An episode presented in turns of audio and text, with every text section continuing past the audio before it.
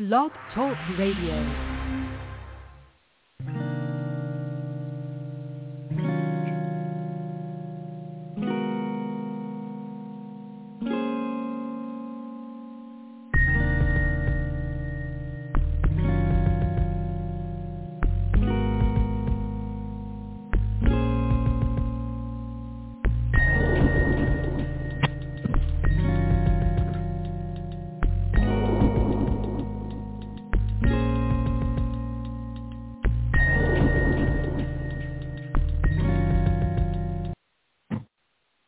Well, good evening and welcome to another episode of A Sound Heart Radio. Uh, tonight, I want to speak about the importance of spiritual perception. We we live in evil days. Uh, we live in evil times, uh, and I'm sure you are quite aware of this reality.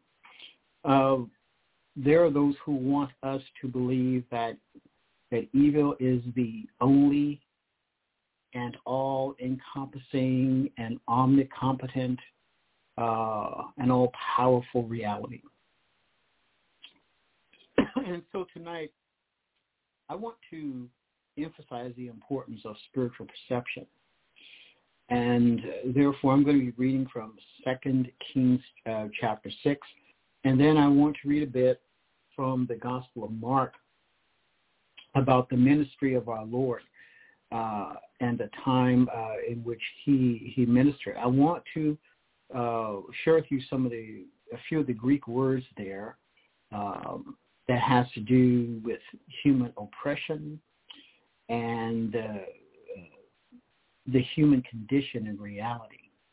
Uh, because people have forgotten uh, the reality of sin and so I listen to certain podcasts, and it's really amazing that uh, these people are speaking about the events uh, in our day uh, while referring back not per se to a foundation uh, that was biblical, a foundation uh, of Christian ethics, which has long since vanished.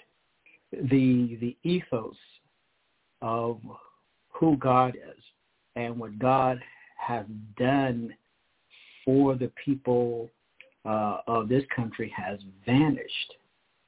And so uh, now we live in a time of uh, relativism.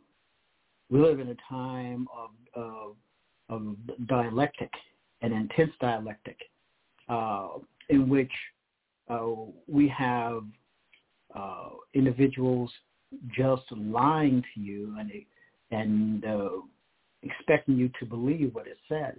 So uh, there's another way. There's the faith way. And the writer to the Hebrews states that without faith it is impossible to please God. Uh, he that would come to God must believe that he exists and that he is a rewarder of those who diligently seek him. Uh, one of the problems I've had with uh, the church in America, which is what I know, uh, is the is the passivity that has been introduced into the lives of, of people, many people uh, of the faith, whereas uh, the, the sermons, uh, emphasize passivity unless uh, one goes out and uh, you know to do certain things that are not related uh, to the Word of God. So let me read to you from Second uh, Second Kings chapter six. I'm going to begin at verse one, and this is about the prophet Elisha. Verse one: The company of the prophets said to Elisha, look or see. Uh, the verb there is see, not look, but see the place where we meet with you is too small for us. Let us go to the Jordan, where each of us can get a pole, and let us build a place there for us to live. And he said, go. Then one of them said, won't you please come with your servants? I will, Elisha said, replied. And he went with them. They went to the Jordan and began to cut down trees. As one of them was cutting down a tree, the iron axe, uh, axe head fell into the water. Oh, my Lord, he cried out, it was borrowed. The man of God asked, where did it fall? And he showed him where the, uh, where the place was. Elisha cut a stick and threw it there and made the iron float. Lift it out, he said. Then the man reached out his hand and took it. Now, the story about the, the axe head that floats uh, is an introduction to what follows. And so it is connected uh, to what God is going to teach us or what God wants us to understand uh, about faith. So uh, the the prophet uh, is not alarmed by the unexpected because he realizes that unexpected events happen in life. And so, but the but the the young prophet, uh, you know, lost his cutting edge.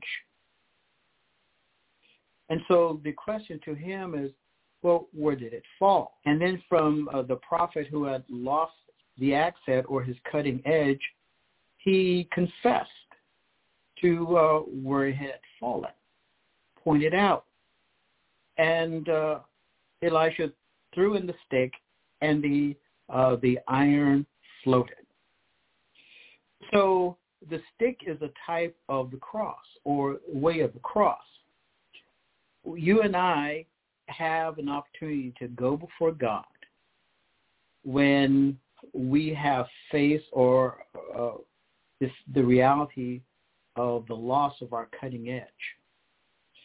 So this student had lost his valuable tool while he was serving the Lord. So understand that faithful service is important, but it can be a threatening for we may lose something valuable even as we do our work. Moses lost his patience and meekness while providing water for the people. Numbers 20, verses 1 through 13. And David lost his or his cutting edge while being uh, kind to his neighbor. 1 Samuel 25, 13. The good news is that the Lord can recover what we have lost and put us back to work.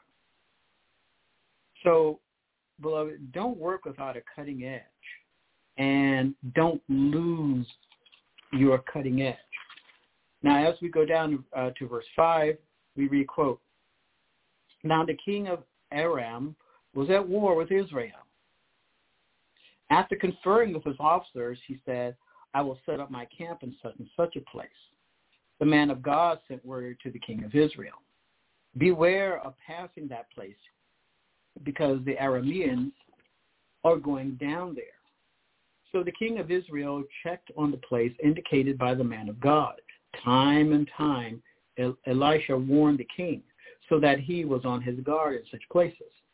This enraged the king of Aram he summoned his officers and demanded them, which will you not tell me which of us is on the side of the king of Israel? None of us, my lord, the king, said one of his officers. But Elisha, the prophet who is in Israel, tells the king of Israel the very words you speak in your bedroom. Where he is, the king ordered, so I can send men and capture him. The report came back is in Dothan. Then he sent horses and chariots and a strong force there. They came by night and surrounded the city. When the servant of the man of God got up and went out early the next morning, an army with horses and chariots had surrounded the city. Oh, my Lord, what shall we do? The servant asked. Don't be afraid, the prophet answered.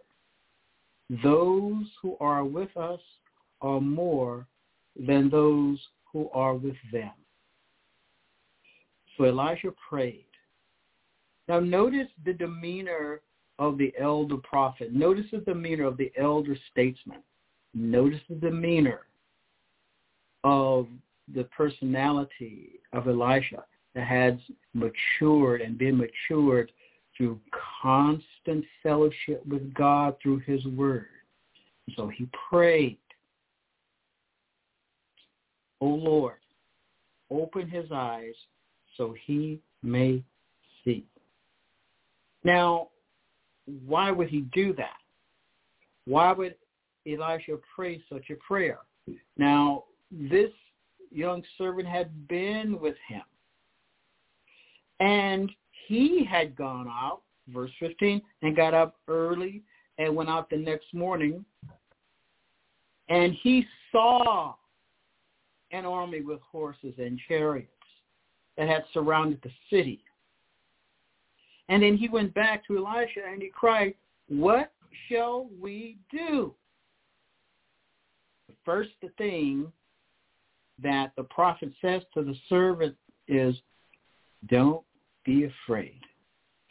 The world would take off the don't, and the world would just say to us, be afraid. The reason why this king sent out this force was to incite fear, to create fear. He sent out this strong force in order to create paralysis so that those uh, within the city would bow to his will. So don't be afraid. The prophet answered. And then he states, those who are with us are more than those who are with them. Then Elisha prays for his servant. And then in verse 17 we read, Then the Lord, important syntax, important word. Then the Lord opened the servant's eye Oh, you say, well, was he blind? Did he have an eye condition? Yes, he did. The Lord opens the servant's eyes and he looked and saw, notice, notice the language. The Lord opened the servant's eyes. He looked, saw the hills full of horses and chariots of fire all around Elisha. so. And the enemy came toward him. Again, Elisha prayed to the Lord.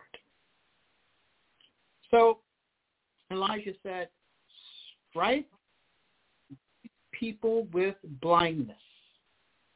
So he struck them with blindness as Elijah had asked.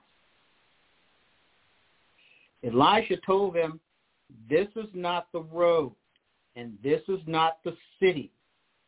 Follow me and I will lead you to the man you are looking for. And he led them to Samaria. After they entered the city, Elijah said, Lord, open the eyes so they can see. Then the Lord opened their eyes and they looked and there they were inside Samaria. Now, this is a very, very powerful narrative that you should read and that you should study and that you should ponder. The world wants you to believe that you are outnumbered, you are outflanked. Uh, the world wants you to believe what they say in order so that you will live in fear.